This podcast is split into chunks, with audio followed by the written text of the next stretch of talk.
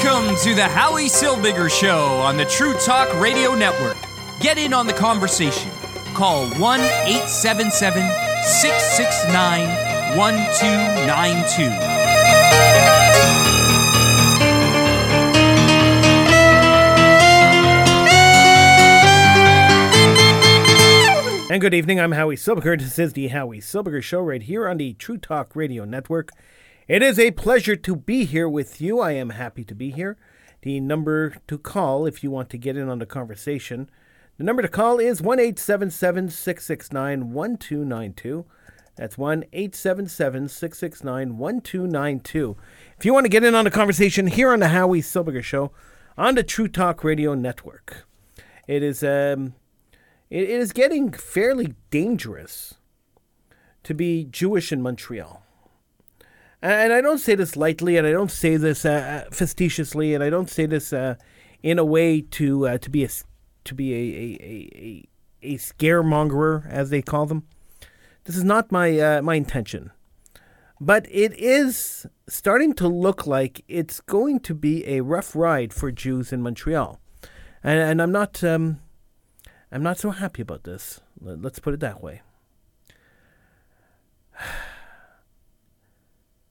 Earlier this week, a young Jewish man was standing outside the factory that he works in, a, a local meat factory, a Montreal meat factory, when a disgruntled worker, a, a Lebanese butcher, came out of the factory. He was just fired. He came out of the factory and planted a pair of scissors into the young Jewish man's face. Now, the young Jewish man pulled away. The scissors came out of his face. He pulled away. He tried to get back into the factory, uh, but the Lebanese guy lunged at him again, but, but missed him the second time as he ducked into the factory to save himself. I am sure if he had not reacted the way he had reacted, the man who was stabbed, the Lebanese butcher would have butchered him, would have would have taken care of him, would have killed him. Now, the media is depicting this as a as a uh, as a work conflict, but to me, any time a, a Muslim man, and we know that the uh, the we know that the Lebanese guy was Muslim. Anytime a Muslim man attacks a Jew, I look at more as terrorism rather than rather than a work related problem. Now, I know most Muslim, you're going to tell me that most Lebanese are Christians. This one happened to be a Muslim. Now, according to people at the scene, it was the butcher's first day on the job. He was let go after refusing to work. He then grabbed a pair of scissors, ran outside, and attacked a Jewish man who raced inside the plant. The injuries are not very serious, but uh, the Jewish man was sent to the hospital. And um, and we could confirm now that the the stabbing in the stabbing the Jewish man broke his nose and the scissors were plunged just below his eye. He's uh, thank God recovering, but it was very close to causing permanent blindness or brain damage. So so realistically speaking, after those after those scissors plunged into his face, he could have lost his eye or he could have been killed. Now, we can't just laugh this off. We've seen Jewish establishments firebombed. We've, we've seen over the years uh, Jews being attacked indiscriminately on the streets of New York. We saw them being attacked on the streets of Montreal.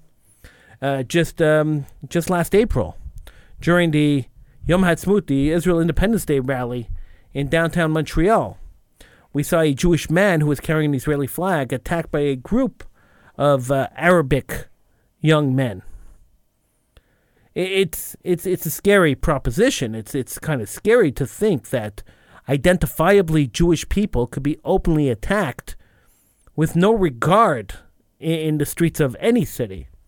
I said the same thing when Jews were being attacked in the street in in the streets of New York in broad daylight.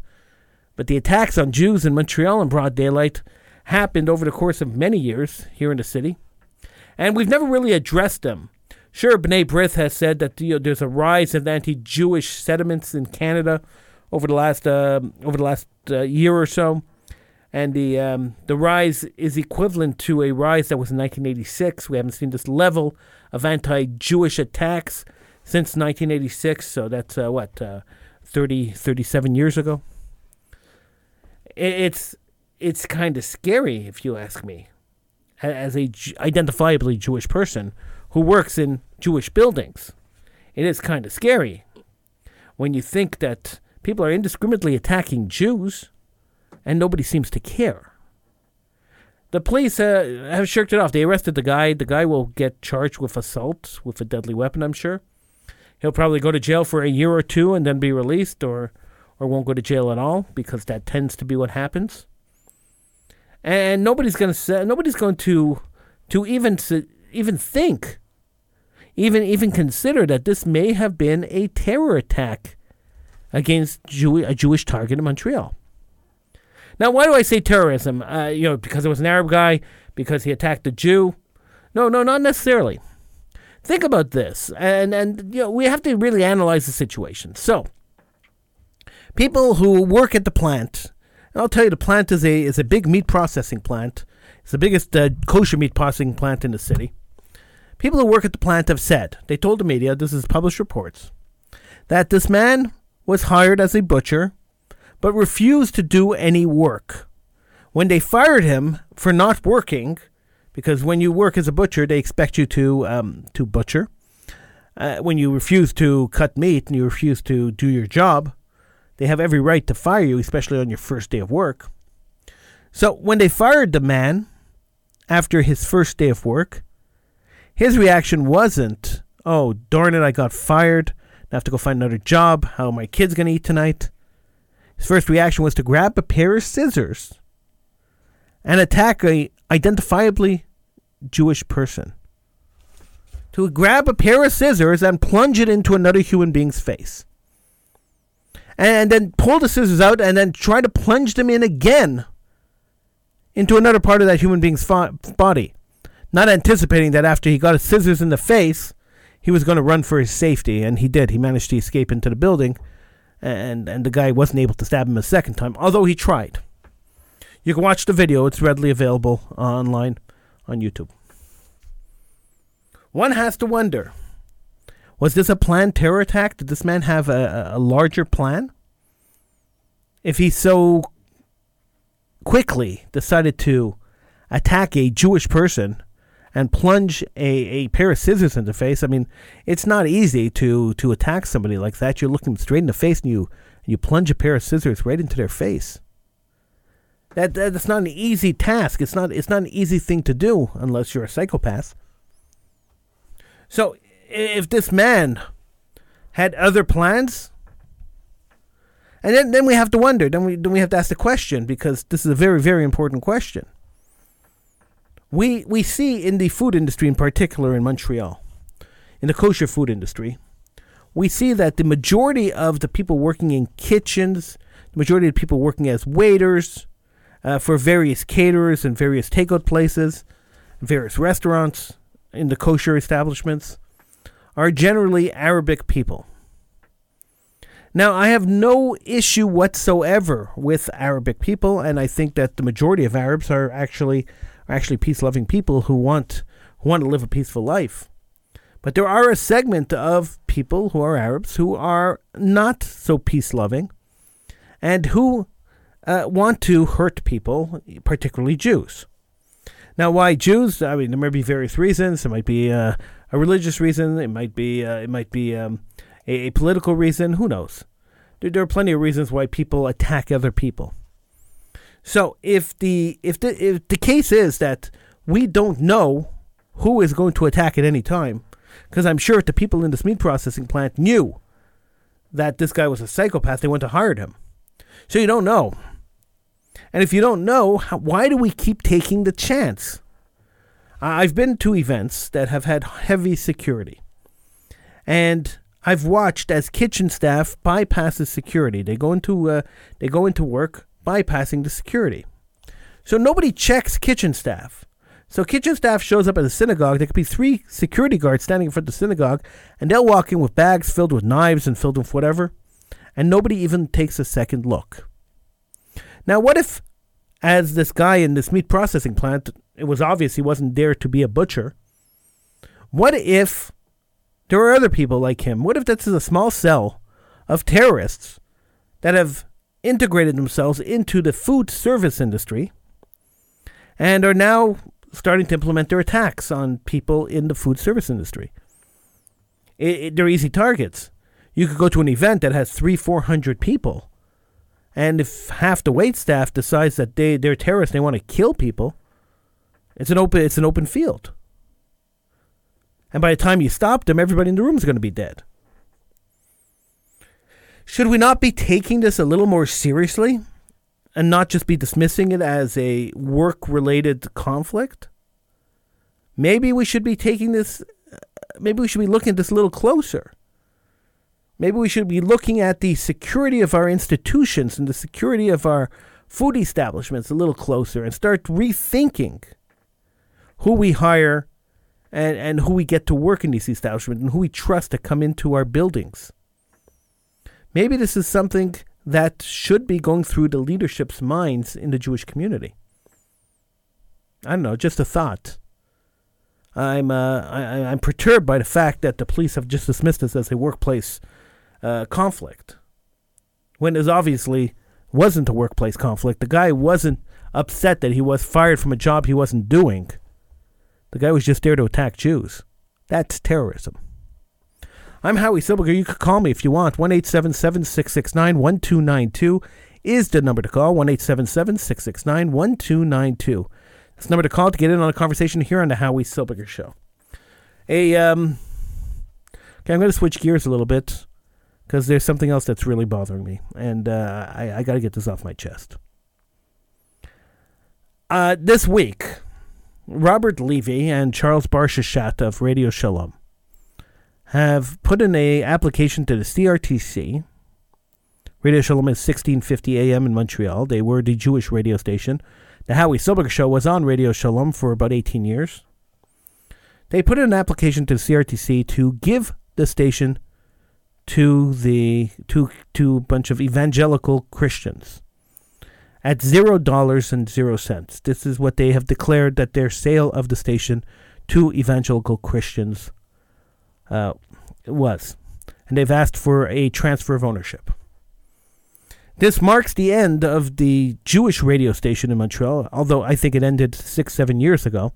But it marks the official end of the Jewish radio station in Montreal, a, a noble project that I was fully behind and that I supported for 18 years of my life. Uh, it, it's it's a sad day, if you ask me, when we, we surrender the Jewish license and, and give it to the Christians. It's a sad day. Even sadder is that uh, over the years, over the last five years, five, six years, since Radio Shalom unceremoniously dumped the Howie Silberger show, uh, as a ploy, by the way, it was a it was a ploy to try to get the community to donate more money to the station. They canceled our show. We were the most popular show on Radio Shalom. We uh, we we had the most amount of listenership and the most amount of uh, feedback once we were gone uh, of people really upset that we weren't there anymore. Uh, Radio Shalom got upset with me when I set the record straight in my blog, telling that um, that that we weren't paid to do the show. In fact, it cost me money out of my pocket every week to do the show. Uh, not to Radio Shalom, but for the staff, they wouldn't even give me a call screener. They wouldn't even give me a volunteer. I had to supply everything myself. So for a while, I was uh, I was hosting the show. I was answering the phones. I, I was doing everything by myself uh, until until the show got too big, and uh, then and then I got some volunteers to come in. I went to get the volunteers. They weren't Radio Shalom volunteers, and then um, and then we brought in Sheldon. He he did the production of the show. He did the uh, the actual uh, producing the the board, working the board for the show. But before that, I was doing it, and for a short, short, short period of time, uh, Radio Shalom did supply me with a producer. But all said and done, uh, at the end of the day, they threw us out unceremoniously. We didn't even have a chance to say goodbye to the to the listenership. It wasn't very nice of them. Uh, they threw us out um, simply because they were trying to cajole the community to uh, to to give us more to give them more money. Uh, we we went on to uh, we went online and we've been doing the show online ever since. But th- that's what happened. So now, with the end of Radio Shalom, Radio Shalom has applied to the CRTC to transfer the license to uh, evangelical Christians. Um, with the end of, of, of, Radio Shalom, uh, it saddens me that over the last six years, we've made True Talk Radio, myself, uh, other people, Jewish people, have made offers to Radio Shalom in the hundreds of thousands of dollars to purchase the station. Even though the, the equipment and the station itself wasn't worth the money, we wanted to save Jewish Radio in Montreal. And we worked really hard to try to uh, raise the money and to, uh, to put everything together to purchase the station. Uh, at one point, even Federation was interested in purchasing the station. Each time that we approached Radio Shalom or Federation approached Radio Shalom, we were turned down. Uh, they, they, they didn't want to sell to us. The um, uh, Federation approached them to purchase, they turned them down too. Anybody who approached from the Jewish community was turned down. After discussing the issue with uh, Radio Shalom and with Robert Levy, the president of Radio Shalom, uh, his attitude was if the Jewish community didn't support him, then the heck with the Jewish community, they don't deserve a radio station. So he wasn't going to sell to another Jew. Uh, an ego trip that uh, unfortunately robbed the Jewish community of Jewish radio. It, it, it's very sad. It's, it's, it's extremely sad that one man's ego robbed an entire community of a service that, that could have been great for the community. That was great and could have been even better for the community. Uh, I, am saddened. I'm saddened by this whole by this whole turn of events. Um, many people have asked me. I, I, hinted at it a little bit uh, uh, a couple of days ago. I hinted at that I um, that we would um, we would start the application for a Jewish radio station uh, immediately. Uh, I've decided. Uh, well, I don't. I, I don't know if it's worth the money to to go and start the whole process over again. If we were able to take over the station, which was already built and already ready to go, then perhaps maybe we could have succeeded as a Jewish radio station, but uh, it takes a lot of money. So unless a big money person, I don't have that kind of money, unless a big money person steps forward and says, I, I believe in this cause and let's go for it, um, I, I don't think that it is realistic that a Jewish radio station will crop up in Montreal anytime in the near future. And, and it's very unfortunate that we lost this uh, this um, this service. Uh, Robert Levy will argue that the reason Radio Shalom doesn't exist anymore, the reason that they're giving it to the Christians instead of selling it to the Jews, is because he didn't get the support of the Jewish community. Now, I said it before and I'll say it again that is solely on his shoulders and, and his council, who, who I was never part of, um, who decided that, uh, that they wanted to go after a limited market and that was all they cared about. They didn't care about the market that had money. They didn't care about catering to people who cared about uh, about about radio and cared about the Jewish community. Um, they, they they were just there to uh, to to gouge the people that they didn't like, and to um, and to reward the people they did like with with a little bit of publicity. It's unfortunate that uh, that the station didn't work out. I know that if I would take over the station, I know that if they gave the station to me, which they really should have, or or at least sold it to me, or even at one point we offered to lease it, to even lease it to us, uh, this, we could have made the station successful. But I know that um, that if we would have done that, Robert Levy would have had a would have had a big hit to his ego. He would have uh, he would have been really upset about that. Uh, that somebody else managed to get the Jewish community behind him and he couldn't. So that's why it's going to the Christians. So it, you know, I'm a radio guy, and every time I I'm a radio guy, I spent 18 years of my life uh, working and, and, and trying to build Radio Shalom. 18 years of my life hosting the most famous show, the most popular show on the radio station. 18 years of my life uh, building the brand. Uh, it just hurts that that it's being given away. It's not being sold. It's being given away to the to the to the Catholics when it wouldn't be sold to us. Shameful, really shameful. This station could still be in the Jewish community. This station should still be in the Jewish community and and it's it's it's a crazy system. The uh, the the the CRTC CRTC licensing system is it's a crazy system. It's it's it's insane. Um, where one person could hold a license hostage for an entire community, while he held a license for the Jewish community. Nobody else could apply for one because the CRTC won't give a license, won't give two licenses to the same community for a community station. If one community station isn't serving the community, then then then you know buy the station, do something to the station. But a stubborn old man stood in the way. And it's very unfortunate. I'm Howie Silberger, 1 669 1292. That's 1 669 1292. If somebody with a lot of money came along and said they wanted to open a radio station, I'd be more than happy to work with them and and try to get the uh, to try to get a Jewish station back on track and try to get a Jewish station back on the air. That would be uh, really good for the Montreal Jewish community. We were the only 24 hour, uh, six day a week Jewish radio station in North America, and uh, it would have been it would have been really nice to to have taken that over and to make a success out of it. Unfortunately, that wasn't God's plan. That wasn't the plan of uh, of anybody at Radio Shalom. And now, as their operations fall down, I bid them all the best. I, I don't have any hard feelings towards them. I'm just very disappointed that uh, stubbornness and ego got in the way of, of making a community station actually a community station. Such a shame. Such a waste of potential. Such a waste of money such a waste of resources. And and now it's gone. It, it's it's just upsetting. One eight seven seven six six nine one two nine two is the number to call. It's not like the Jewish community has a lot to go for.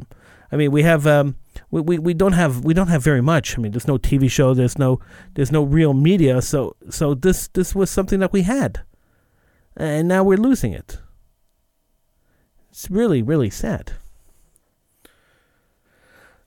as you can see, I'm I'm I'm actually upset about it. I know I like to pretend I'm not, but I'm actually upset about it. I spent a lot of time there, and I like the station. I, I really, really, really like the place.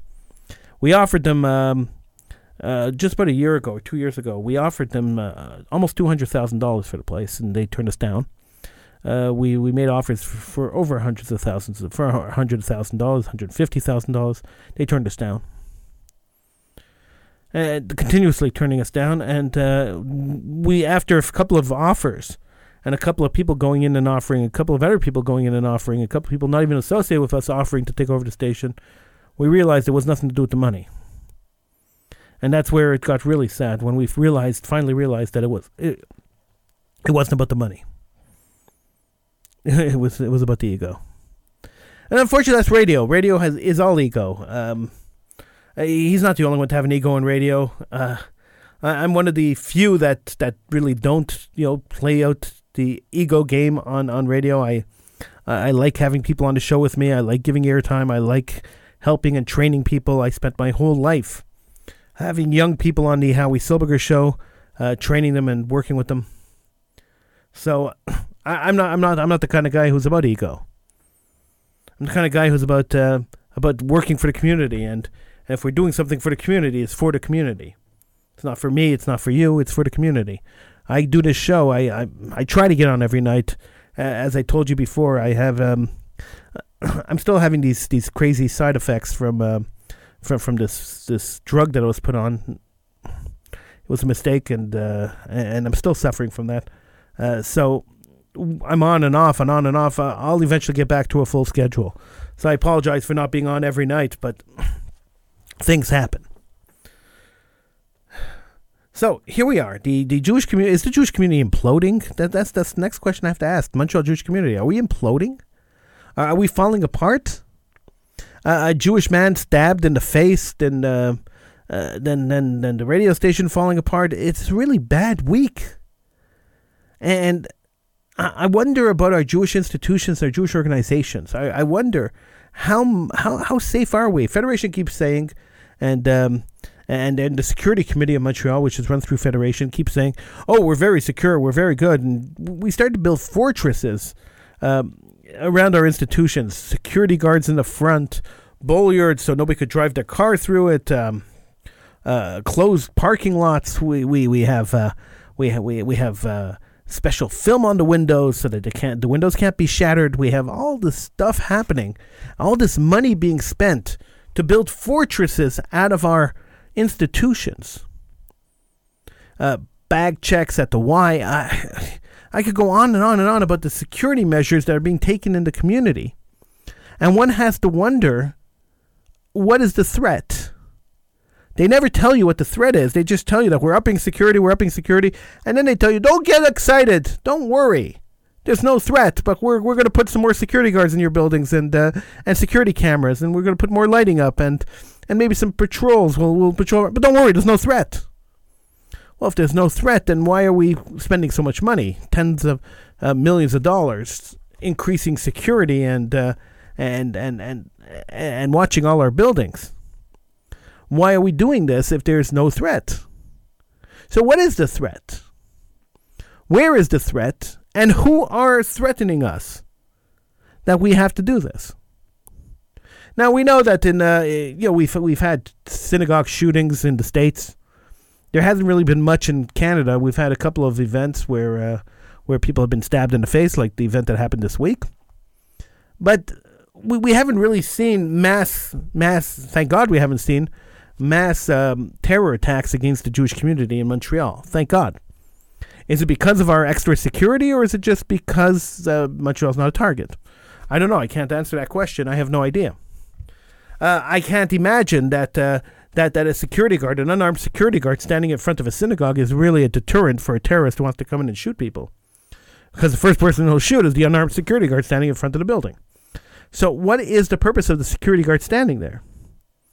So, to check bags? All right, fine. I can, I can see that. Okay, so there's an unarmed security guard standing in front of the of the of the building checking bags. What happens if he finds something in a bag? What if there's a bomb in a bag? What's that unarmed security guard going to do? nothing. the unarmed security guard is going to do nothing. He's going to blow up the same way everyone else is in the building. So, what is the point of having an unarmed security guard there? So, so there could be two things at play here. And it all depends if you are a cynical person, if you're a realistic person, or if you are an optimist. This, this, this is this is how it uh, it breaks down. So an optimist will say that the security guards are there just in case something happens. They could call the police. They could uh, they could intervene. They are they are slightly trained in in intervention and crowd control. They could get people out of a building quickly. They could evacuate the building. They could uh, they could ensure that um, that uh, that people coming into the building aren't carrying knives and uh, and guns. Um, well, I don't know how they could ensure that, but they could check the bags and make sure that, that there's no counterfeit, nothing coming into the building that uh, shouldn't be in the building. So that's what an optimist will say, and it gives the impression that we are safe. So when people walk into the building, they see a security guard standing there. They feel, they feel, and feelings mean everything today. You know, facts don't matter anymore. It's all it's all about feelings. So they feel that they are safe. They feel that um, it's an illusion. It's a safety illusion. And when you bring in more than one security guard in um, uh, for the high holidays, so you have a sniper on the roof. Ooh, we have a sniper on the roof. Uh, the, the the congregation feels like they're being protected. Now, these measures, of course, won't stop an attack, but at least the illusion of stopping an attack is there. The pessimist will say, uh, or, or the realist will say, the idea of a security guard standing in front of a building, and this, this is really where my mind goes all the time. The idea of a security guard standing in front of a building, the idea that uh, that that they're checking your bags, the idea that you have to walk through a metal detector in some places, the idea that uh, that that they're constantly warning you or constantly upgrading the security in buildings and putting bollards in the front and uh, and cameras and lights and and all the security equipment is a fear mongering tactic in order to generate a mass control of the population. This is this is what the realist or the skeptic will say. That, that, that this is there to generate a mass control of the population. That the idea is that if we are scared enough, we will do everything our community tells us to do uh, in order to stay safe. The only issue I have with, with, with both of these uh, things are personal experience. It always goes back to personal experience.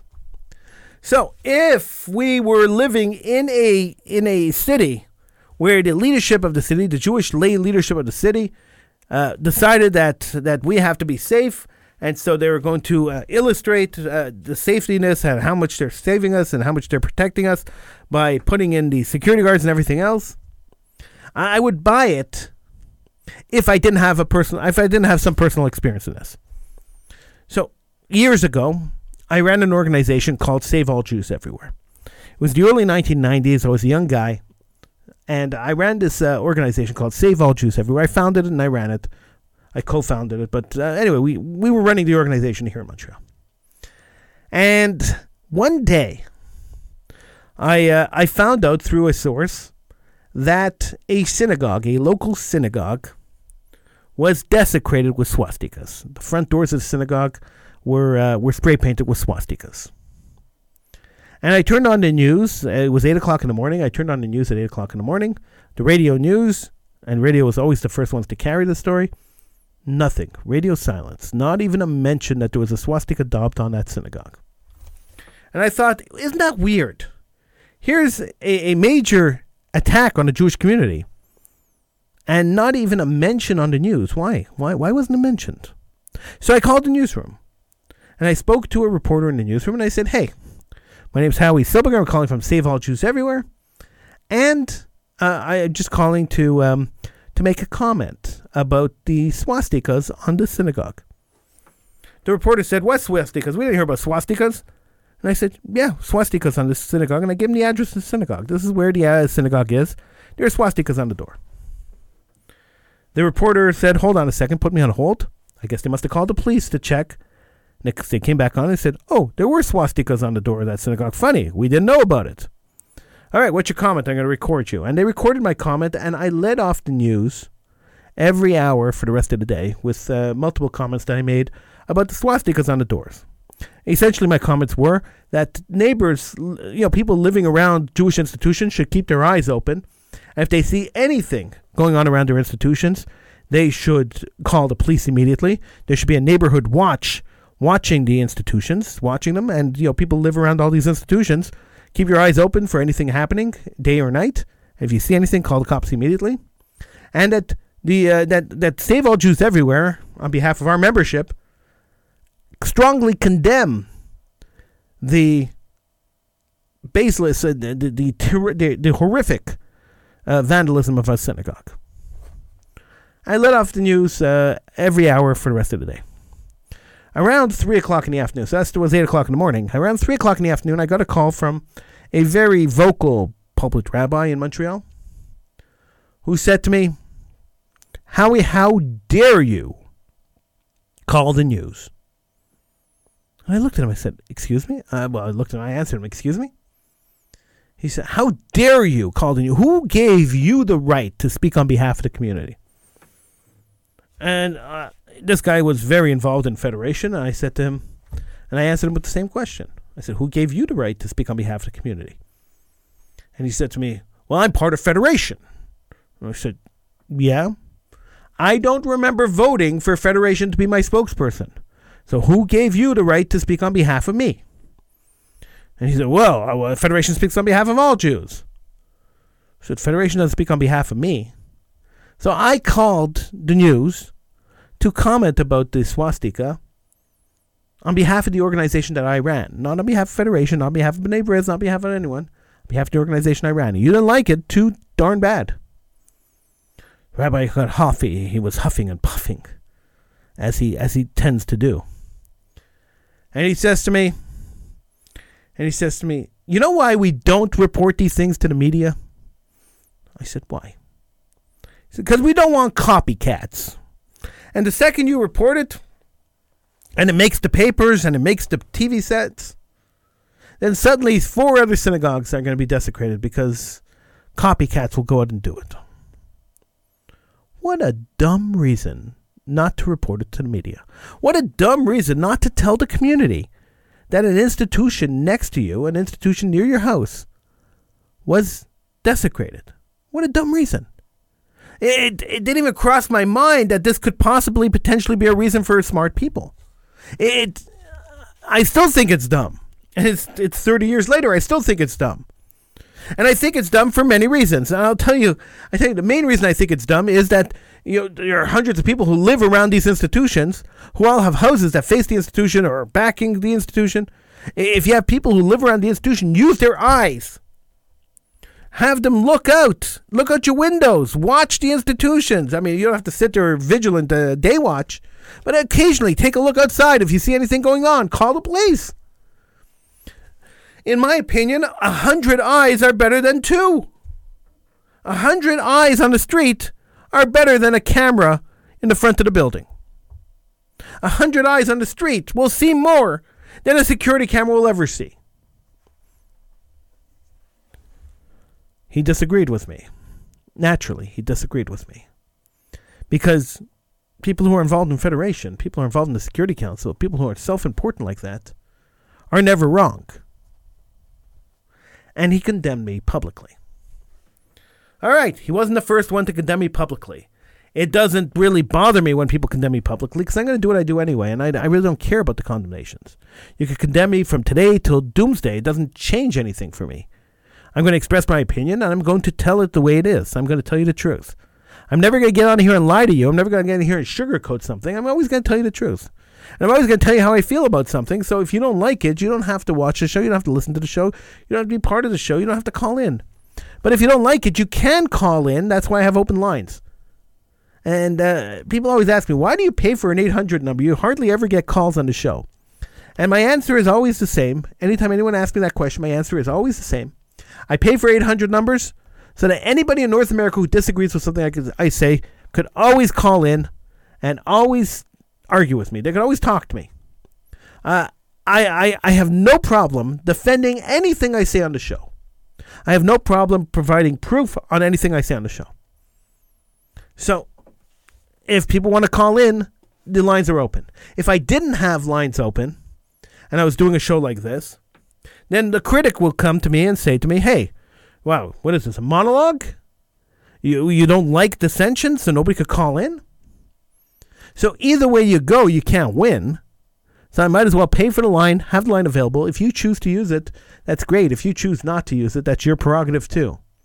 But if you choose not to use it, and then you come attack me in on other media or through through another channel, I will always I will always say, hey, the lines are open. You you don't like something, you could always call in. You could always argue with me. The lines are always open. So let me give you the number again. 1 669 1292 is the number to call. 1 669 1292. We broadcast on about six different platforms, and uh, there, there, are, there are always uh, hundreds of people watching. So out of the hundreds of people watching, if you choose not to call in, that's your prerogative. Uh, I'm I'm not the one who's I'm not the one who's going to uh, to force you, and I'm not the one who's going to stop you. So lines are there. All right. So um, now we we now Federation has made a policy, by the way, that they don't notify the community about um, about desecrations, about uh, attacks on the Jewish community. Only the big attacks are uh, are, are are reported. The smaller attacks are never reported because they don't want to scare the community. They don't want to cause mass panic. That's the uh, that's the reason. And when I had a meeting with uh, with with members of Federation, people who make these kinds of decisions, I asked them. I said to them, "You don't want to cause mass panic. Is that why you don't tell people?" And they said, "Yeah, that's exactly the reason. If we told people what's really happening in Montreal, we'll, we're we're going to cause mass panic." So I said to them, "What are we a bunch of toddlers? I I, I don't understand." if I'm living in a city where Jews are being attacked, if I'm living in a city where where where where institutions are being desecrated, if I'm living in a city where where, where cemeteries are being destroyed or or, not, or, or gravestones are being knocked over, I want to lo- I want to know about it. I, I want to hear about it. I, I think it's infinitely important for me to know and for me to do something about it. So, what am I going to do? As a layperson, what could I possibly do? So am I going to donate more money to B'nai B'rith? For what? They don't do anything. What am I going to donate money for? So Marvin Rotrand can have a job? Good. I'm glad they hired Marvin Rotrand. So uh, I'm not going to donate money to B'nai B'rith. Am I going to donate, donate money to Federation? What are they going to do with the money? Put up more cameras, hire more security guards, build more useless infrastructure that's that's not going to save anybody if if anything happens. What are they going to do about it? So, so what do you do as a, as an individual? What do you do? I mean, the appropriate thing to do would be to band together, get on the streets, and lobby the government, protest uh, and and demand that the governments you know be a little more selective in their immigration policy, be a little more, a little less racist as a government. Uh, you know, demand that the uh, the Quebec government stop stoking the flames of racism uh, through legislation that's that's that's terrible uh, towards towards minorities and religious people. Maybe, maybe that's something that should be done. You know, it, it's you know Bill twenty one and Bill ninety six uh, I speak to hundreds of people a week, and and I listen to what they have to say, and, and I'm one of the few people who actually listen to what people tell me. A lot of people hear what people tell them, but they don't listen. There's a difference between hearing and listening. I actually listen to what people say. And and the majority of people tell me that they're upset about this, and they're upset about this. And my question is always the same to everyone, everyone in the Jewish community, everyone in any community who tells me I'm upset about this. I always say, where, where, why are you not in the streets? You're upset about it. Why aren't you in the streets? Summertime is a perfect time to go out and protest. Okay, in the winter maybe it's too cold. and You don't want to go out in the cold. In the summertime, it's beautiful. Go out in the summertime and protest. Why aren't you there? The students had a problem with tuition raises that the government wanted to do. The students got into the streets every single night of the week. They were in the streets banging pots and pans, and the government eventually backed down. The the the the uh, truckers had an issue with uh, with um, with COVID regulations and uh, and vaccine regulations, they took their trucks to Ottawa. Okay, fine. So the government became kind of a dictatorship and cracked down like dictators crack down on, uh, on, on on militants and and destroyed these people's lives. Okay, mostly Canadian governments don't do that. This government happens to be a fascist government. That's what happened. Fine. Okay, I understand that. But they got action. They they also removed some COVID restrictions. So so the question is if you don't like something, if the community doesn't like something, why are they not in the streets protesting? And the answer is quite simple. Because the so called leadership, the so called organizations that lead the Jewish community, the federations and the B'nai B'rith, don't want them in the streets protesting. They don't want Jews out there protesting and standing up against the government. Why? Why wouldn't they want that? Well, quite simply, if the Jewish community decide to band together and a grassroots community decide to go out and protest, it would deem B'nai B'rith and and, uh, and and Federation irrelevant, politically irrelevant. They're lobbying of the government, and they're proudly lobbying the government, proudly going and declaring that the Jewish community wants this and the Jewish community wants that. Would be pointless if the community is yelling something totally different the pandering to the Quebec government, the pandering to the Canadian government that these organizations do, uh, might might work to a certain extent in easing some of the uh, some of the hardships that the Jewish community has uh, in in the country. But is it really changing anything for the people on the streets? Is it really changing anything for the for the Jews who are affected by Bills 21 and 96? Not so sure. Not so sure. So Jews who don't like that, those bills, Jews who don't like things that the Quebec government are doing, should be on the streets protesting every single night of the week. There should be banging pots and banging pans and yelling and screaming, and the media should be covering you every single night of the week. There's 80,000 Jews, 90,000 Jews living in Montreal. 30, 40,000 that could be in the streets immediately. And why, why aren't they? because they are encouraged not to be by the organizations that get paid to cry on behalf of the Jewish community. Without anti Jewism, without attacks on the Jewish community, without synagogue desecrations, nobody would be donating money to these organizations. If the Jews get up and try to stop it, if the Jews get up and try to protest it, and the Jews get up and are upset about it, these organizations would cease to exist.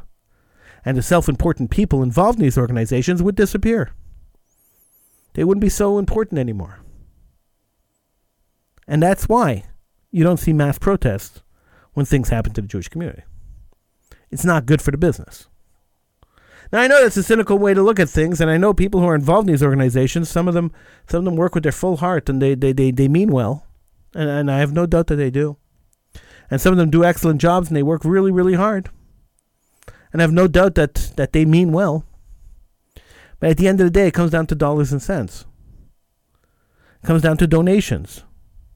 Comes down to political dominance over the community and mass control of the population.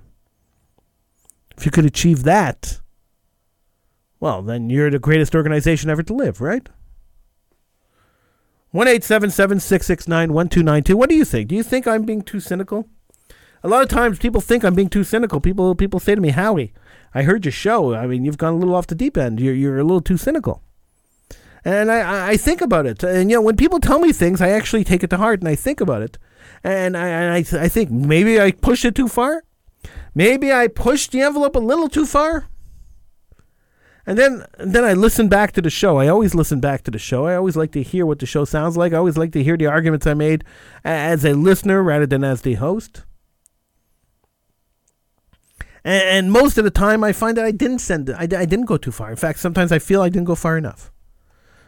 Sometimes I feel that I, I didn't say as much as I wanted to say. I held myself back.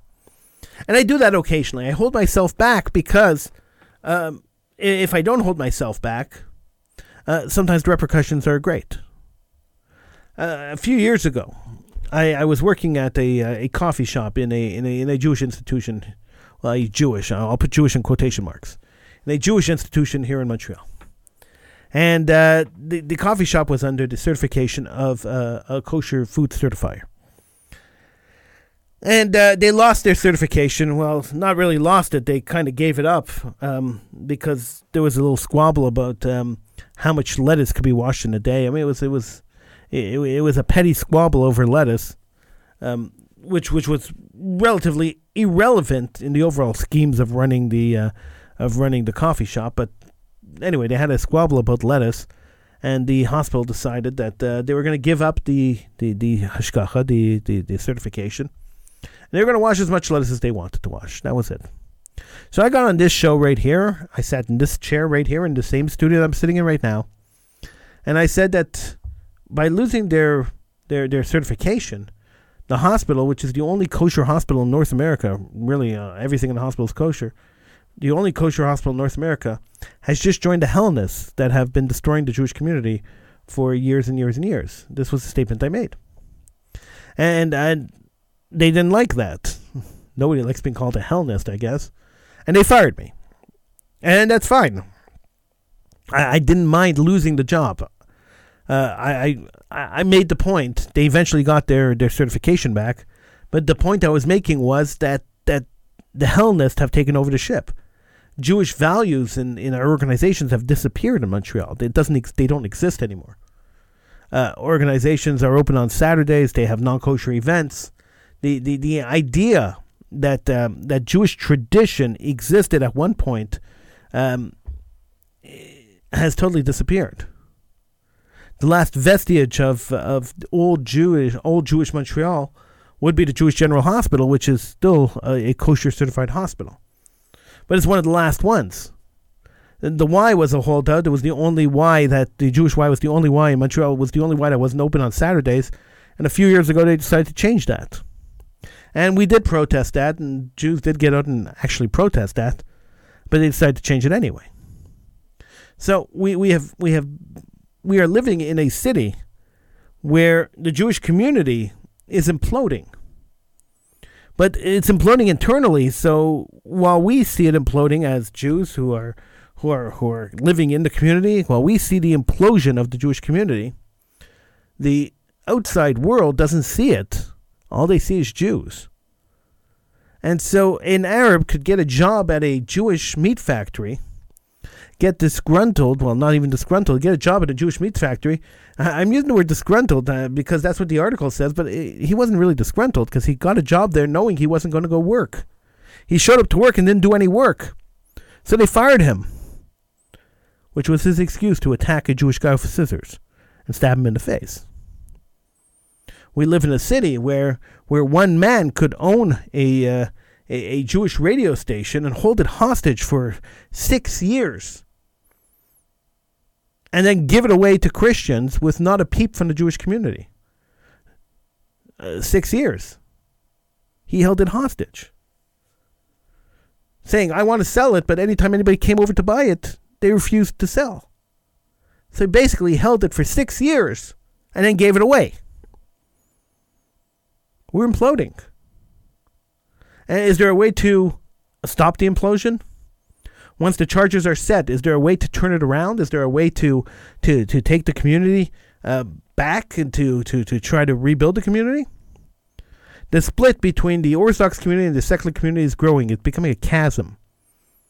And as long as that keeps growing, uh, eventually water will be in between. It'll be a moat. And then the drawbridge will never be big enough to, to bridge the moat. The time is now. So if you care about your Jewish community, if you care about it, then you have to start taking action. You have to start working to ensure that the Jewish organizations respect basic Jewish tradition. I'm not saying everyone should be Orthodox. I mean, that, that would be asking way too much, right? I mean, Judaism, Judaism is Judaism, I guess. So asking everyone to be Orthodox is, is way too much, but at least respect traditional Jewish values? I, I love telling the story about um, about uh, Alvin Segal. My, that's my favorite story. I've told it on the show a hundred times already, but I'll tell it again because it's really a great story. Years ago, um, the the Bialik High School decided that they were going to cut back on the already dismal Jewish education they were giving their children, and so they decided to cut back on that. And um, and and they hired a bunch of guys. They hired two guys to come in and rewrite their Jewish program, which pretty much eliminated Judaism. Uh, we uh, we we decided to um, to to counter that, and we we attacked. Well, we didn't attack, but we we protested on the air, and we uh, we riled we riled up the um, riled up the masses, the parent body, by telling them what was really going on at the school. They weren't happy, and um, and and eventually, uh, what little semblance of Judaism exists at the school was reestablished, and and most of the culprits of the people trying to uh, trying to change it were thrown out, including including many board members and the president and, and a bunch of other people. One of those people was Alvin Segal. He's a big benefactor in Montreal. He his name adorns many buildings, many institutions, including the Sadie Bronfman Center adorn his name. Uh, Sadie Bronfman apparently uh, was was dead enough that they could rip her name off a building and put somebody else's name on there. So Alvin Segal uh, created the Segal Center. Now, the Sadie Bronfman Center never had anything happen on Saturdays. Friday nights and Saturdays were off limits. It was a Jewish it was a Jewish theater. Segal Center, on the other hand, is not such a Jewish theater, and they don't care about Judaism, and so they have um, they have plays that start um, that start the second that Shabbat ends which which means they're not theoretically violating Shabbos, but everybody has to be there on Shabbos. Anyway, I'm in a restaurant one day after this whole Bialik thing is done, and an old man walks up to me and says "Are you Howie Silberger?" And I said, "Yes, I'm Howie Silberger." And he says, "I, uh, you know," and he said he says to me, "You know, you're an enemy to the Jewish people." I looked at him and I said to him, "Who are you?" I, I didn't have no clue who he was, and he says to me, "I'm Alvin Segal." And I made him repeat his name a couple of times. He was mumbling. I, I didn't understand him. And, and and he says to me, you know, people like you are dinosaurs. People who, who believe in Jewish tradition, people who want to push Judaism, you're dinosaurs. And and really, you should stay out of politics. You're you're an enemy to the people of Montreal. You're an enemy to the Jewish people. You are bringing us back to the Stone Age. And I looked at him. I said to him, I'm an enemy to the Jewish people. You're the one that took a Jewish theater that respected Jewish tradition and threw the Jewish tradition out the window. And I'm the enemy to the Jewish people? As long as we value money over leadership, as long as we value money over morals, as long as we value money over tradition, this community will continue imploding. And I know we're not the only community that does this. And I, I know that Jewish leadership depends on how much you have in your pocket. I get it. But if we continue looking at the traditional Jewish community and the implosion that's happening within that Jewish community, and we don't recognize that the problem is our leadership. The problem is the way we choose our leaders. The problem is the way we groom our leaders. The problem is the way the way uh, we train our leaders then this problem is never going to solve, and there will be a huge split. There already is It'll just get bigger and bigger. And eventually, the secular Jewish community, whose intermarriage rate is growing and growing and growing because we don't believe in Jewish tradition anymore, eventually the, inter- the intermarriage rate will make the community disappear. And the only thing that will be left will be the traditional Jews, the dinosaurs, the enemies to the Jewish people. I'm Howie Silberger. It's the Howie Silberger Show. There will be no political hitman this week. We'll be back next week with political hitman right here on the True Talk Radio Network. Thank you so much for joining me. If you want to reach me anytime, you could uh, you could send me a message on Facebook. You could uh, join the Howie Silberger Facebook groups. You could uh, you could email me Howie at TrueTalkRadio.com. Uh, you could download the True Talk Radio Network app from the App Store. Any of the app stores, they, it's there. And of course, the Howie Silberger Show is always a podcast, so it's podcasted on all podcasting networks. So just search up the Howie Silberger Show. You'll find us. We're also on Spotify and Apple Music and um, and Amazon Music. We're we're everywhere. Until next week. Oh, until next week. Maybe we'll be back tomorrow. We'll see. Uh, until next show, I bid you a, a good night, and I'll see you next time.